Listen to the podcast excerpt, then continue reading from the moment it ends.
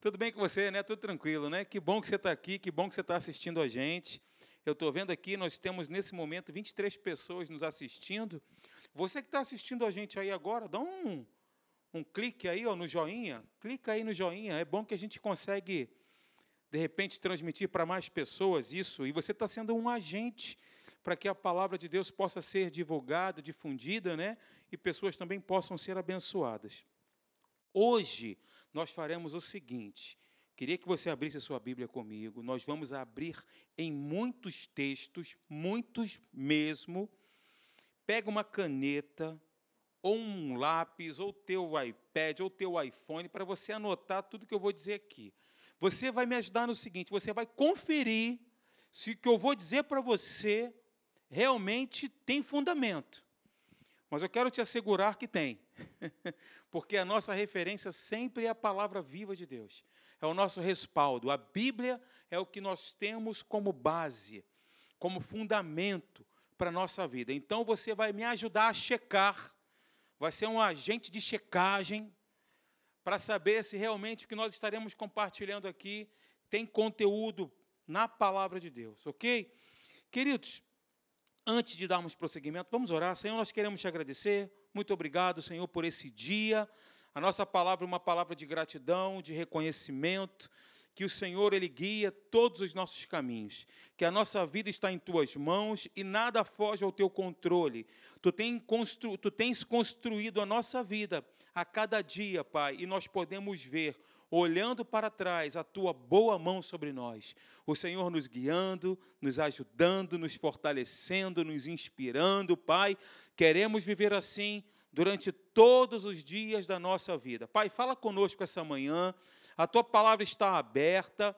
Está, nós estamos aqui expondo as escrituras sagradas, Pai, e que a simples exposição da tua palavra ela possa trazer para nós mudança de mentalidade, que possamos ter, o nosso coração aberto para receber a tua palavra, Senhor, e que o nosso coração seja boa terra, que ao cair a semente possa produzir muitos frutos para a glória, para a honra, para o louvor do teu nome.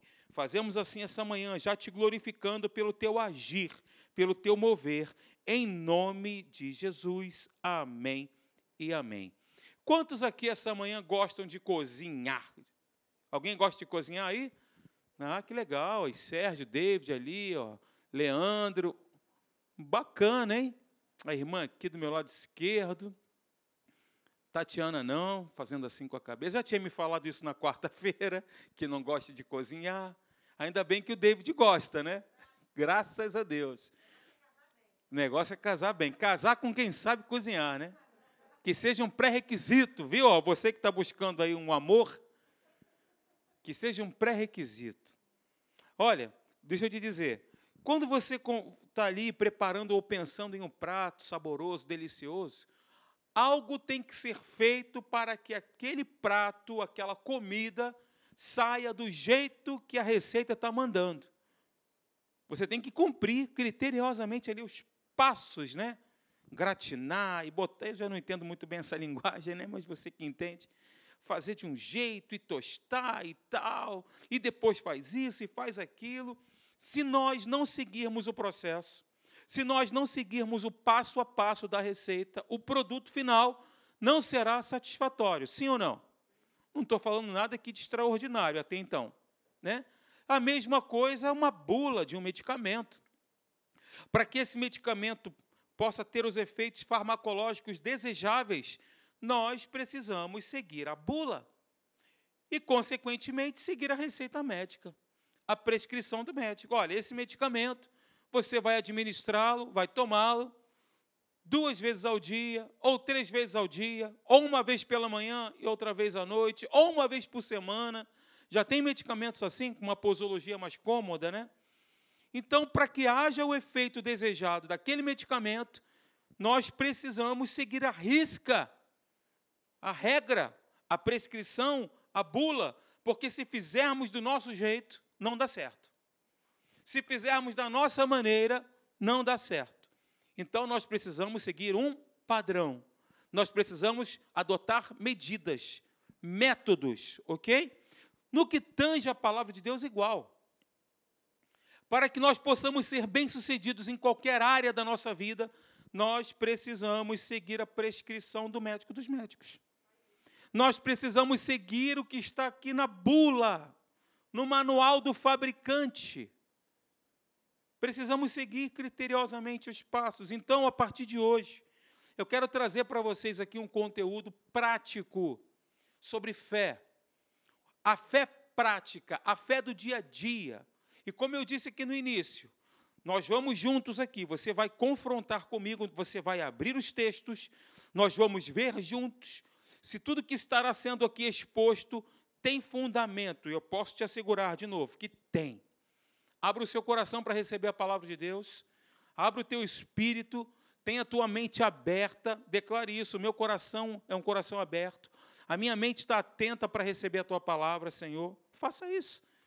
Porque as Escrituras Sagradas, como eu disse, a exposição das verdades bíblicas transformam a nossa vida desde que eu tenha o meu coração aberto e a minha mente atenta para receber esses ensinos para receber a palavra viva do nosso Deus. Então, queridos, muito bem, o título está aí, ó, a fé prática.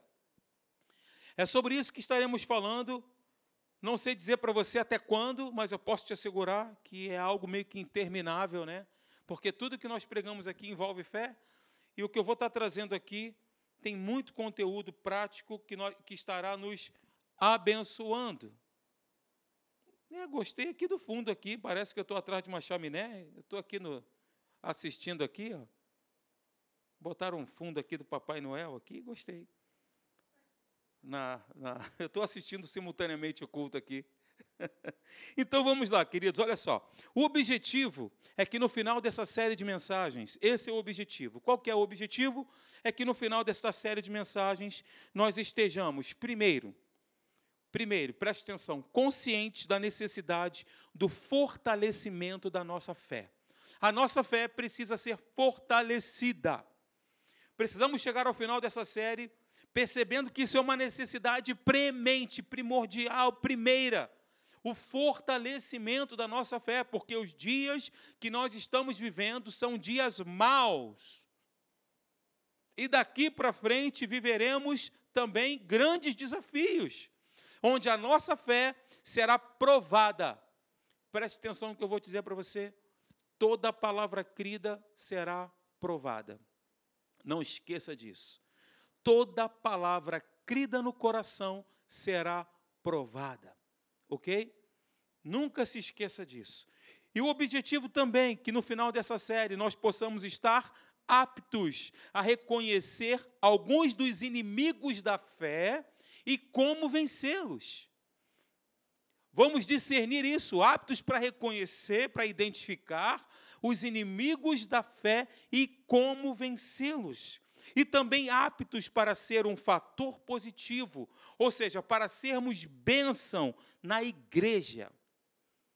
Aptos para ser fator positivo, bênção na igreja, tornando-nos encorajadores dos nossos irmãos, porque afinal de contas foi para isso que fomos chamados para sermos encorajadores de outras pessoas e não murmuradores, não influenciadores negativos, mas para sermos encorajadores, sermos um fator positivo, sermos um canal de bênção.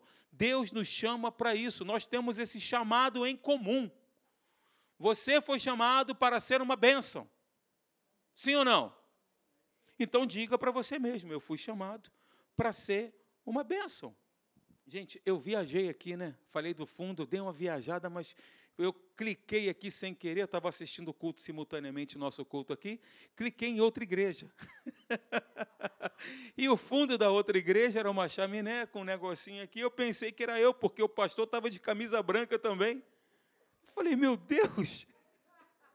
Uma viajada, né, pessoal? Foi longe, né? Dá um desconto aí, tá, querido?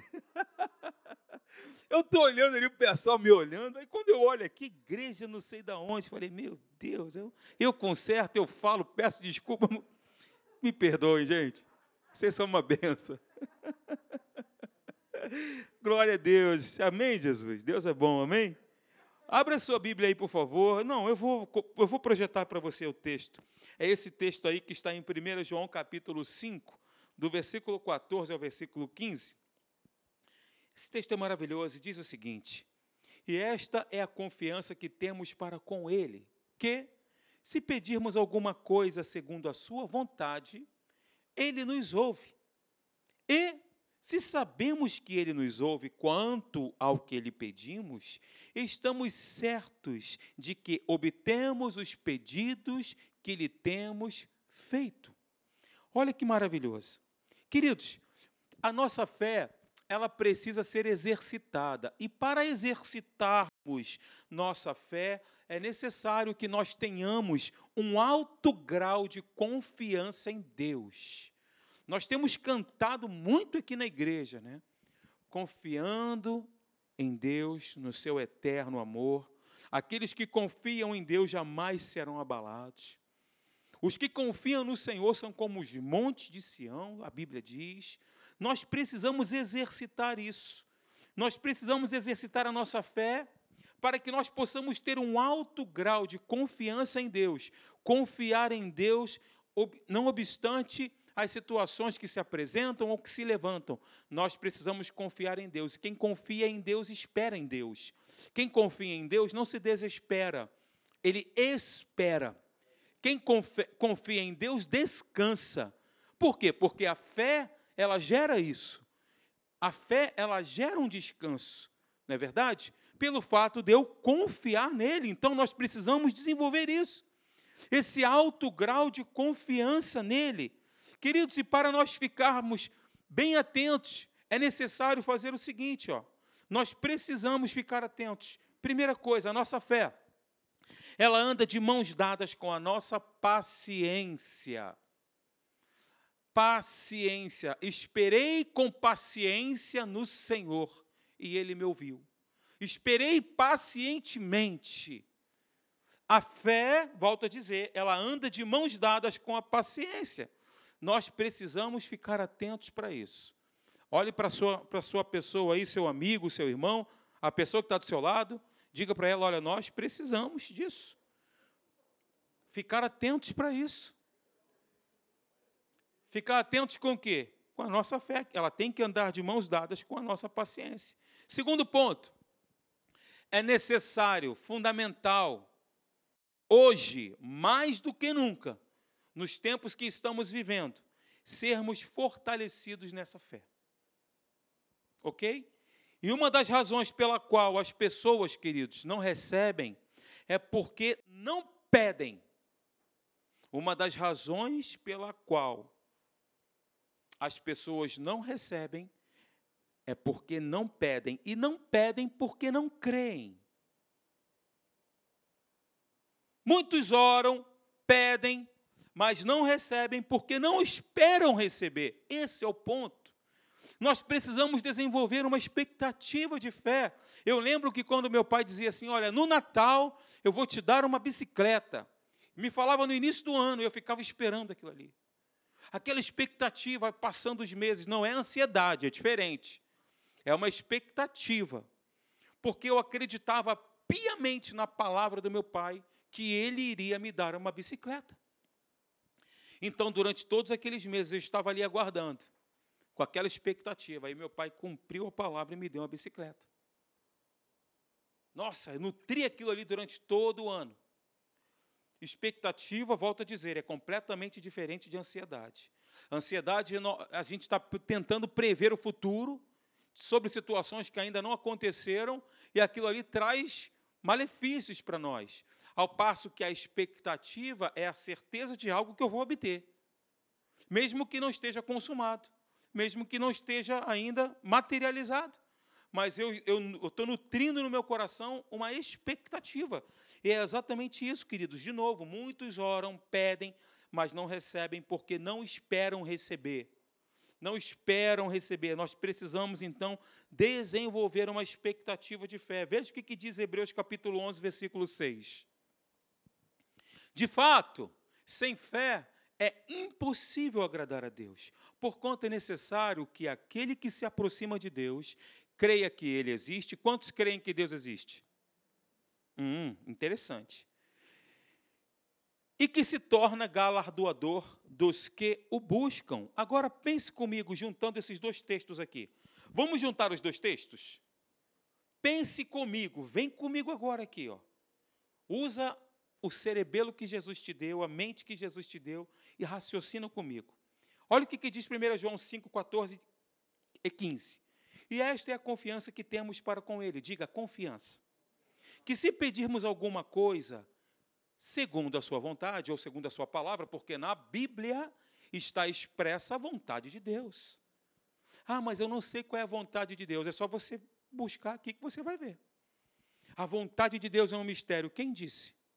A vontade de Deus está revelada aqui. O Espírito Santo ele mora em nós, ele nos baliza, ele nos guia, ele nos inspira, ele nos orienta, ele nos clarifica, ele nos ilumina.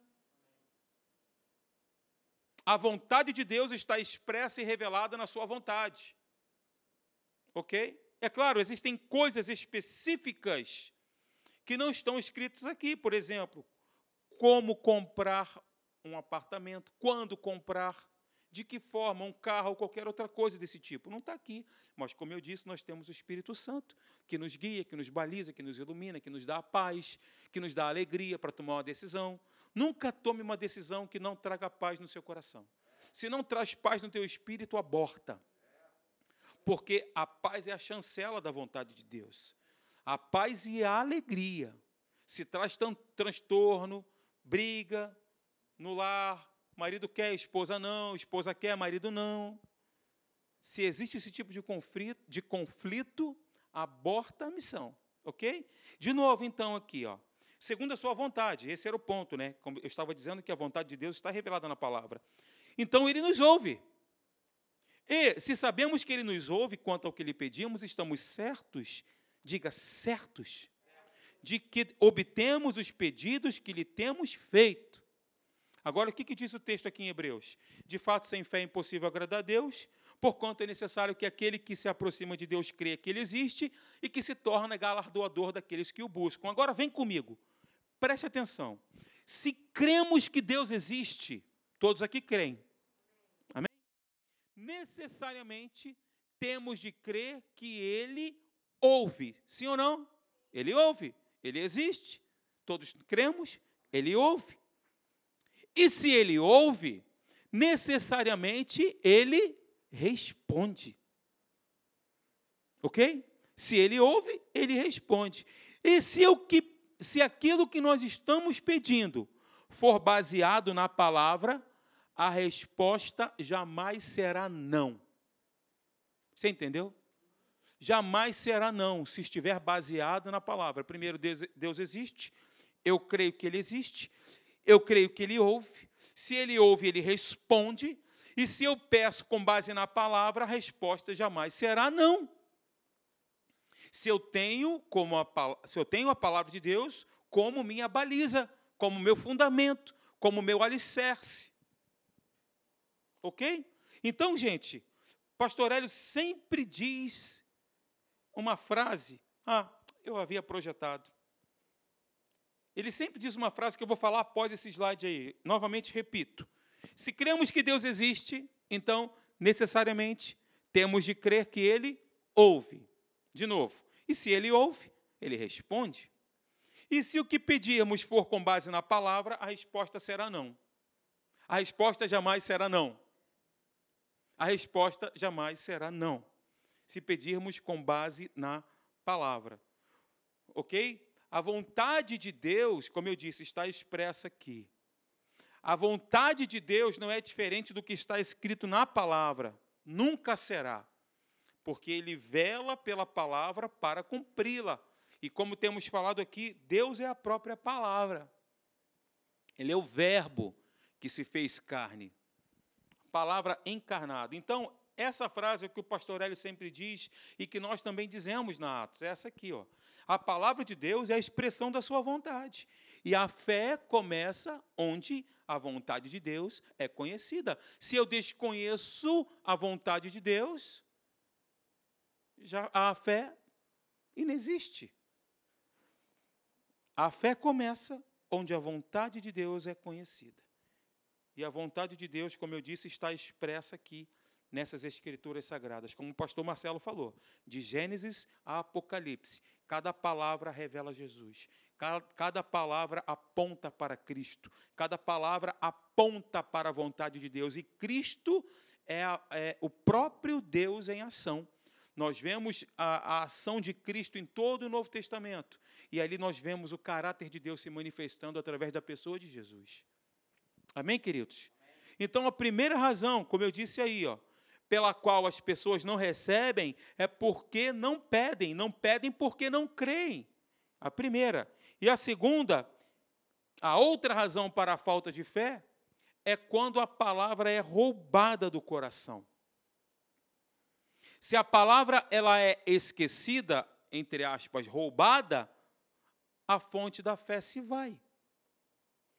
É por isso, queridos, que o inferno luta com todas as forças para roubar a semente da palavra do coração. Inclusive, o texto daqui da parábola do semeador diz isso: que enquanto a ouvem, vem o maligno e arrebata-lhes do coração.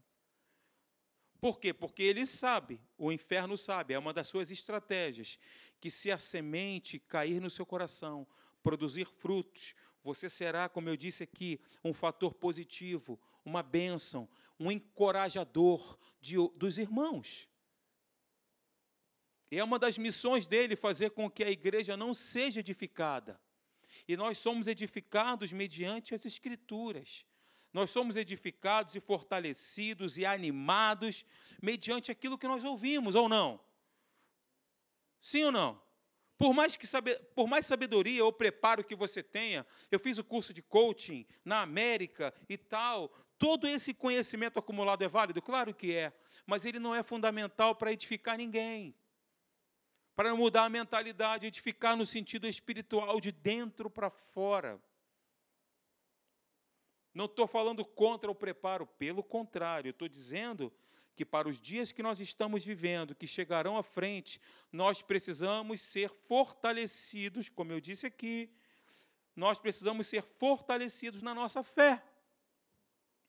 Ok? Ela é fortalecida quando nós a exercitamos. Ok, queridos? Muito bem, eu queria então que você, por favor, abrisse sua Bíblia comigo agora em Lucas capítulo 18, do versículo 1 até o versículo 8, que fala aqui sobre a parábola do semeador.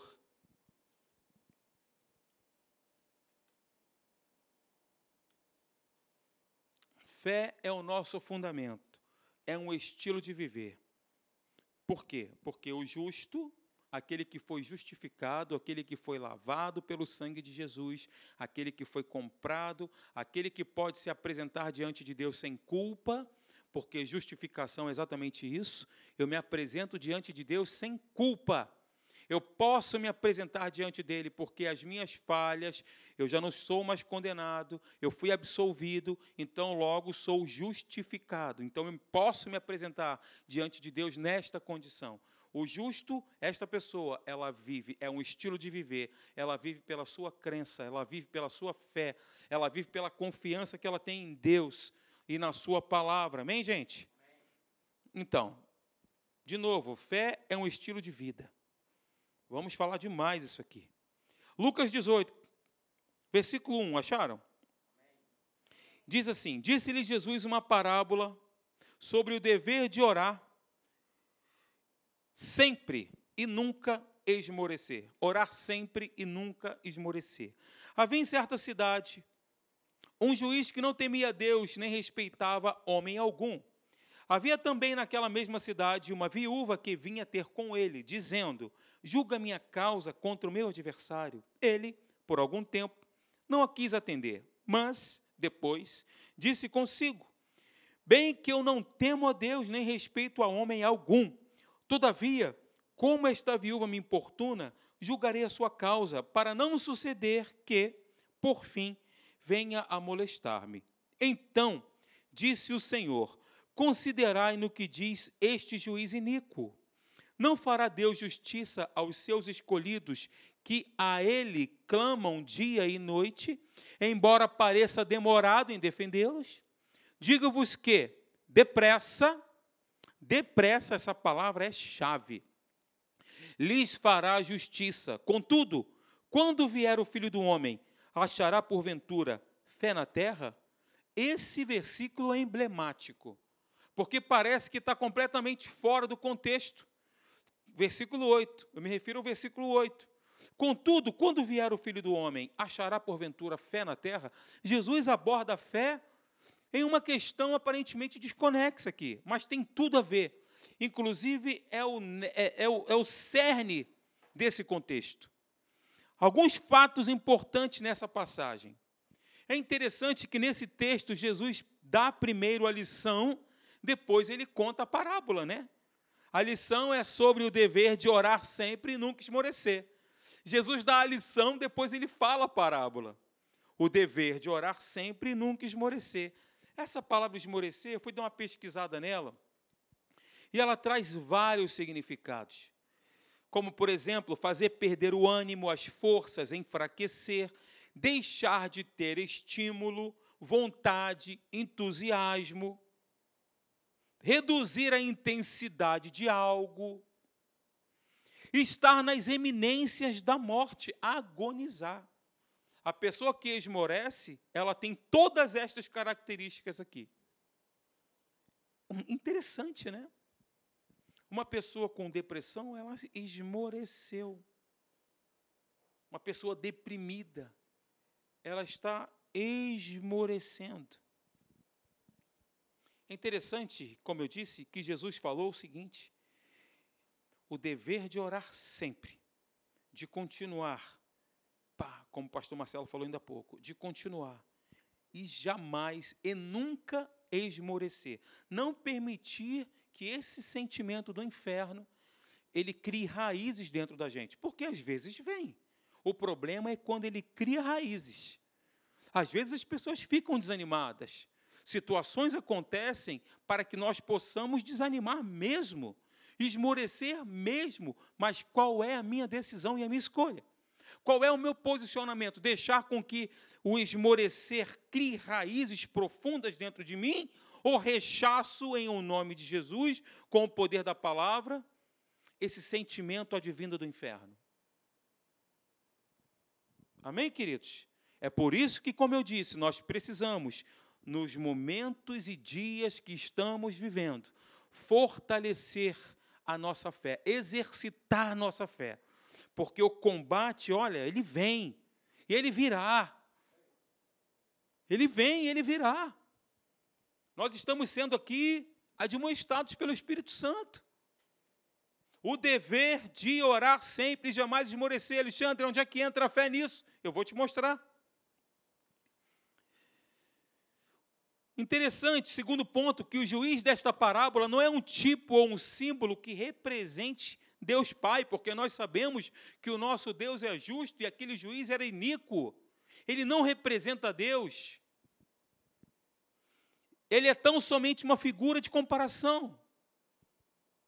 Terceiro ponto, sendo esta parábola, sendo esta uma parábola com intuitos comparativos, então o que se conclui é que se um juiz iníquo que se, que se recusava a julgar a causa de uma viúva pobre e desamparada, finalmente resolveu atendê-la por causa da insistência dela, quanto mais nos atenderá, como diz o texto, depressa Deus que ouve as nossas orações e é justo e bom. Diga assim: obrigado pela tua bondade, Senhor, pelo teu amor. Obrigado porque tu és um Deus justo.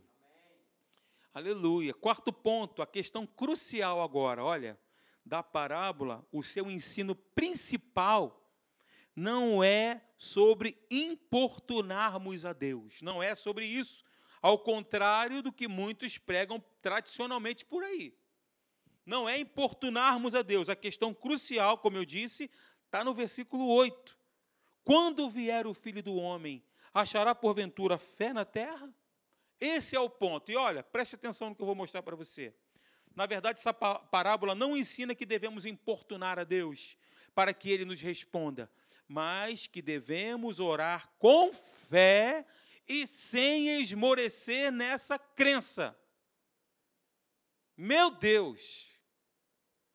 Orar com fé e sem desanimar, e sem esmorecer, sem agonizar, sem ficar desanimado, prostrado. Por quê, queridos? Porque nós confiamos em Deus e sabemos quem é o nosso Deus e o nosso Pai, justo e bom. Diga assim: devemos orar com fé e sem esmorecer nesta fé. Está demorando. Calma. Nós esperamos, não nos desesperamos, nós esperamos com paciência no Senhor.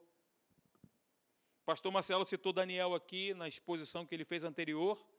E Daniel, a Bíblia diz que ele orou, ele buscou a Deus. Só que a oração dele demorou, humanamente falando. 21 dias para que houvesse a resposta.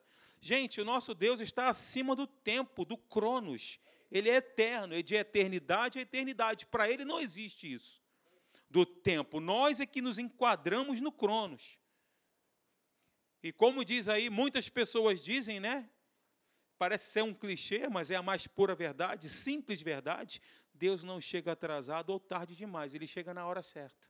Ele vem na hora certa, ele responde na hora certa. Ele age na hora certa. O milagre chega na hora certa, o teu milagre vai chegar. Na verdade, o teu milagre já chegou. Ainda não se materializou, mas no mundo do espírito já chegou. O que Deus tem para fazer na sua vida, as bênçãos, milagres já chegaram. Nós só precisamos confiar nisso não esmorecer nessa fé e continuar crendo em Deus e na Sua palavra. Glórias ao Teu nome, Pai. Então, amados, nós precisamos nos lembrar, trazer à memória constantemente sobre a importância de, primeiro, crer no coração. Diga comigo, crer no coração. Segundo, confessar aquilo que crê. Diga comigo, confessar aquilo que crê. Não é só crer. Eu preciso dizer aquilo que eu estou crendo. Ok? Agora sim, eu falei para vocês no início que nós iríamos abrir a Bíblia muito. Então, cumprindo a minha promessa, abra, por favor, em Marcos capítulo 11, versículo 22. Marcos 11, 22. Isso é bom, sabe por quê? A gente que está um pouquinho cansado e tal, faz um exercício de pegar a caneta, escrever e fica mais ativo. Isso é bom. Marcos 11, 22 e 24. Olha que preceito maravilhoso que Jesus ensinou para a gente. Eu não projetei de propósito. Poderia projetar para ficar mais fácil, mas eu optei por fazer isso para que você pudesse propositalmente abrir sua Bíblia. Diz aí, versículo 22, ao que Jesus lhes disse, Tende fé em Deus, ou seja, tende a fé do tipo de Deus. A fé do tipo de Deus é aquela que crê com o coração e declara com a boca. Jesus, aliás, Deus fez isso, haja luz, houve luz. Todas as coisas foram criadas pelo poder das suas palavras. Quando Deus disse, eventos aconteceram, situações surgiram, e a Bíblia diz que ele chama a existência, ele chama, como é que ele chama? Pensando? Não, ele diz. Ele chama a existência as coisas que não existem. É só um parênteses. Tende fé em Deus, de novo para o texto, versículo 23.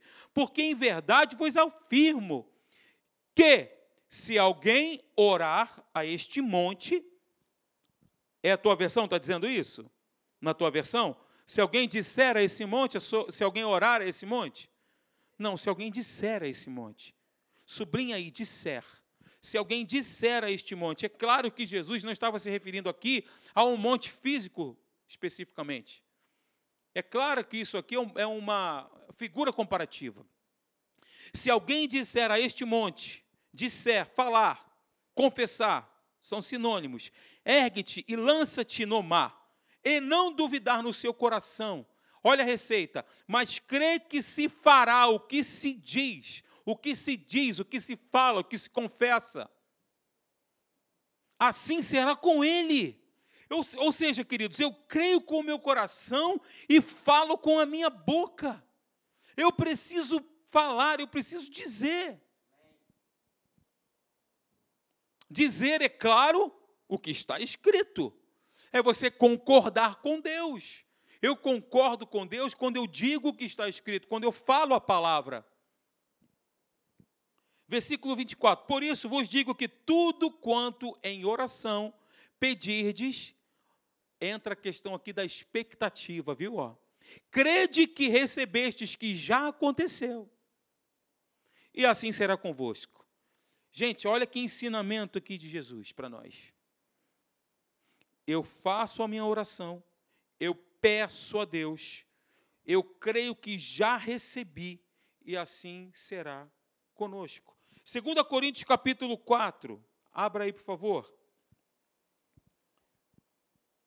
Eu vou encerrar lendo os textos, nós continuaremos no próximo domingo, se assim Deus permitir. 2 Coríntios capítulo 8. Desculpa, capítulo 4, perdão, versículo 8. Versículo 8 e 9 e 13. 8 a 9 e 13. 2 Coríntios capítulo 4 versículo 8, diz assim: Em tudo somos atribulados. O que, que o apóstolo está dizendo aqui? Eu posso ser atribulado, mas não angustiado. Perplexo, porém não desanimado, não esmorecido. Perseguido, tudo bem, posso até ser. Porém não desamparado, porque eu confio em Deus. Eu sei em quem eu estou abatido, posso estar. Porém não destruído. E aí olha o que ele diz no versículo 13 tendo, porém, o mesmo espírito da fé, ou seja, ele crê com o coração e declara com a boca: Eu criei, por isso é que falei, eu creio com o meu coração, por isso eu digo. Mateus 17, 20, vá lá comigo. Mateus 17, 20. Um ensinamento do nosso mestre, do mestre dos mestres. Jesus quis passar para nós aqui uma mensagem transformadora, uma mensagem que transforma a nossa vida, a nossa mente, a nossa casa, a nossa família. Mateus 17, 20 diz assim: Pois em verdade vos digo, se tiverdes fé como um grão de mostarda, direis, direis a este monte, passa daqui para colar, e ele passará. Amém, queridos? Mateus capítulo 21, versículo 21 e 22. Pule aí algumas páginas. Esses são ensinamentos preciosos para nós.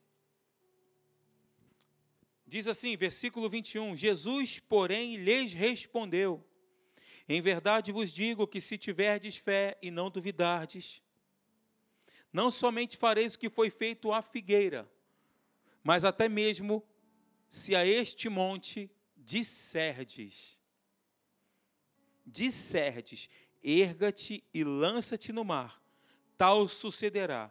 E tudo quanto pedirdes em oração, crendo, recebereis. Então, eu vou encerrar aqui, ó. Nós recebemos aquilo que cremos em nosso coração e confessamos com a nossa boca. É exatamente dessa forma que nós recebemos de Deus. Nós vamos falar muito aqui sobre o poder das palavras na nossa boca.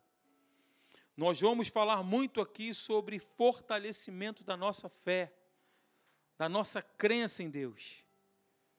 Porque isso está no meu coração, está no coração aqui dos pastores, está no coração do pastor Hélio também. Nós estaremos vivendo dias desafiadores daqui para frente.